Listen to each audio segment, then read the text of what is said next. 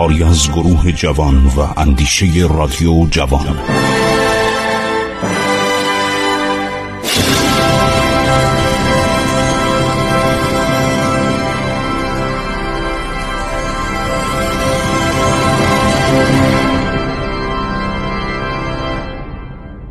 بسم الله الرحمن الرحیم. به نام خداوند قادر متعال من خسرو معتزد هستم. با سلام خدمت شما شنوندگان عزیز رادیو جوان. ما داریم علل سقوط عرض شود ساسانیان میگیم. کنار من شاید بیش از پنجاه تا فکر کنم 63 چهار کتاب هستش در مورد سقوط ساسانیان.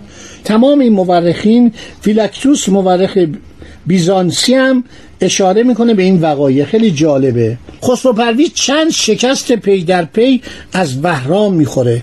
خسرو پرویز در دیدار با پدرش که تو زندان بوده از بابت کور کردنش به دست دایی خودش ویستم و وندوی اصخاهی می‌کنه. پدر در مقام نصیحت به او می‌گوید از دایی های خطرناک خود برحذر باشد. در اولین فرصت مناسب آنان را به انتقام خیانت به من و کور کردن من به قتل برسان. این کار رو بعدا خسرو پرویز می‌کنه. ببینید چقدر تاریخ ایران پیچیده و جالب و واقعا پر از فراز و نشیبه. اینایی که سریال می‌سازن فیلم سینمایی می‌سازن کافی این کتابا رو بخونن. شما نمی‌دونید اصلا تمام تاریخ اروپا رو بذارید کنار و تاریخ دوران ساسانیان دوران هخامنشیان دوران اشکانیان. همش تراژدیه. میگه این داییاتو بکش. نه منو کور کردن. بعد بهش توصیه می‌کنه. موریس امپراتور جدید روم مرد جوان مرجیه اگر خواستی از ایران فرار کنی برو به روم. پناهنده بشو به روم. روم کجاست؟ همین جایی که الان ترکیه است. روم شرقی. همینطور برید تا استانبول که کنستانتینیوپولیس بوده. بعد میگه که تو فرار کن. به روم پناهنده بشو. اون امپراتور من شنیدم آدم خوبیه. نماینده من تعریف می‌کرد. می‌گفت خسرو پرویز که قصد خروج از پایتخت را داشت پدر را ترک کرد. ویستم و بندوی که احتمالا از مذاکرات پدر و پسر اینا جاسوس داشتن. چیزی به گوششان رسیده بود ارتش ایران در زمان عرض شود که ساسانیان یه سازمانی داشت به نام پنهان پژو پنهان پژو یعنی جاسوسی ضد اطلاعات و اطلاعات. اینا اطلاعات داشتن. چون مطمئن بودن وهرام پس از تصرف شهر تیسفون هرمز رو آلت دست می کند و او را بر تخت می نشاند و به نام او فرمان خواهند ران اینا نمی‌خواستن هرمز دوباره بر تخت سلطنت بنشینه. پس از تشکیل یک جلسه و مشورت کوتاهی با هم شاید هم با کسب نظر از خسرو پرویز. خسرو پرویز سکوت کرده بود. در تایید یا نفع قتل پدرش چیزی نمی‌گفت فیلاکتوس مورخ بیزانسی میگه خسرو پرویز اجازه داد. گفت پدر منو بکشید. و بعد این بلا سر خودش اومد. این بلا سر خودش اومد. حدود مثلا فکر کنید 37 سال بعد 40 سال بعد پسرش کشتش. شیروی پسرش دستور کشتن خسرو پرویز رو صادر می‌کنه. واقعا این دنیا دنیای عبرت دنیای تنبیه دنیای تکرار حوادث تاریخیه.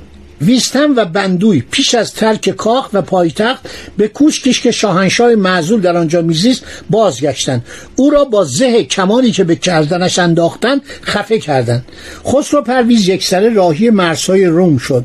عده کمی ملتزم رکاب او بودند که در نهایت شگفتی کردی برادر وهرام نیست که به شاه جدید وفادار مانده بود او را همراهی می‌کرد. یه خواهری هم داشت به نام کردیه که اونم بعدها زن خسرو پرویز شد. این خیلی نکته جالبیه. طرفدار خسرو پرویز میشه و خدمت می‌کنه خدمت بزرگی به خسرو پرویز که خسرو پرویز اونو ملکه ایران می‌کنه. مورخان از ورود خسرو پرویز به مستملکات روم شرقی به شهر هیلیوپولیس در سوریه. هیلیوپولیس. هیلیوپولیس پلیس یعنی شهر. هیلیوپولیس. در سوریه میره از اونجا عازم انتاکیه میشه. میره وارد مستملکات روم شرقی میشه درخواست پناهندگی از امپراتور موریس می‌کنه و گسیلش میدارن به انتکیه. انتکیه قرارگاه مهم ارتش روم در آسیای کوچک بوده در آسیای صغیر. الان هم هست این شهر خرابهاش هست. انتیوخوس اینو انتیوخوس پادشاه سلوکی ساخته بود. یکی از سرداران اسکندر. سه تا سردار بودن یکی سلوکوس یکی آنتیوخوس و یکی بطلمیوس. یکی از اینا این شهر رو ساخته بود آنتیوخوس که انوشیروان هم این شهر رو تصرف کرده بود. حالا بهش گفتن انتکیا. ما نمی‌دانیم او اجازه یافت به کانستانتینیوپولیس قسطنطنیه یا استانبول بره. اعتمادا رفته.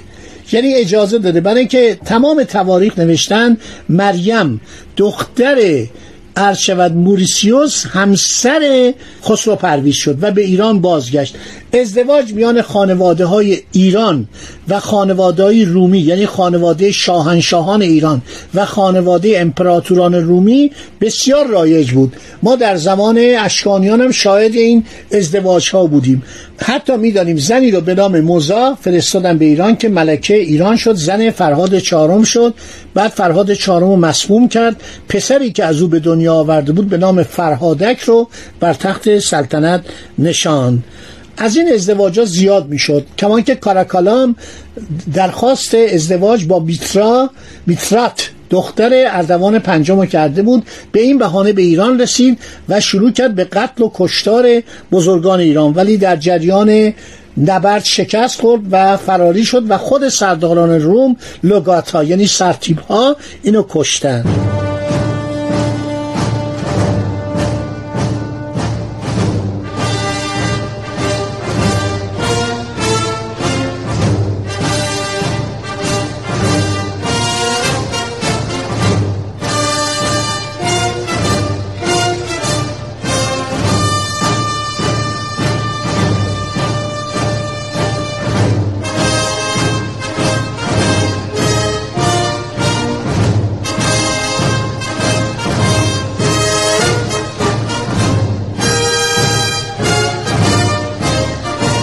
در بیشتر تواریخ آورده شده که مری یا مریم یا ماریا دختر امپراتور موریس به عقد ازدواج عرض شود که خسرو پرویز در اومده.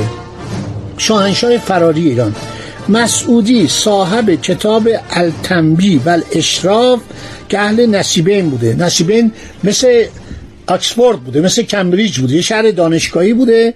هر کی در اونجا درس میخون صاحب کتاب و دانش فراوانی شد. چه در علم طب چه در نجوم چه در ریاضیات و همینطور در تاریخ نویسی مسعودی در نگارش کتاب خودش نوشته موریق موریس رو به عربی کرده نوشته موریق ترجمه کرده بوریق به خسرو پرویز کمک داد و مریم دختر خیش را زن او کرد. پس این تایید میشه که مریم دختر امپراتور روم همسر خسرو پرویزه. و خسرو پرویز یک زن دیگه هم به نام شیرین داشته.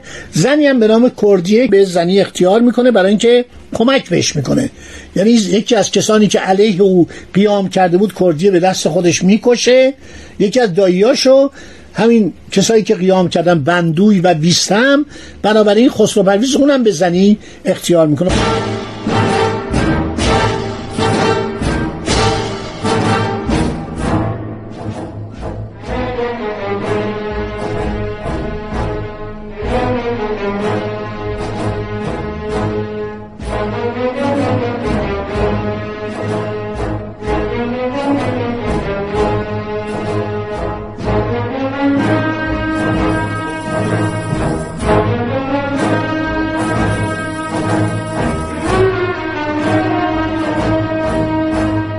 در مجلس سنای روم صحبت میشه. میگن که ما چیکار کنیم؟ آیا به خسرو پرویز کمک کنیم به اصطلاح ولیت ایران؟ سناتورها مخالفت می‌کنن. تاریخ اینطوری ها ببین تاریخ همه اینا رو ثبت کرده. سناتورها بلند میشن میگن ما با دادن کمک نظامی و مالی به پادشاهی که کشورش چند قرن در حال جنگ با روم بوده چه در دوران جمهوری چه در دوران کنسولی و چه در دوران امپراتوری مخالفیم. موریس صحبت می‌کنه. میگه آقا ما زمینامون رو می‌گیریم. اینا چندین استان ما رو از ما گرفتن ایالات ما رو گرفتن. من در ازای این کمکی که به خسرو پرویز می‌کنم ولیت فراری ایران تنخواهی کلان و سپاهی قوی و مجهز با چند سردار رومی و ارمنی به او میدم که بره سلطنت خودش رو بگیره.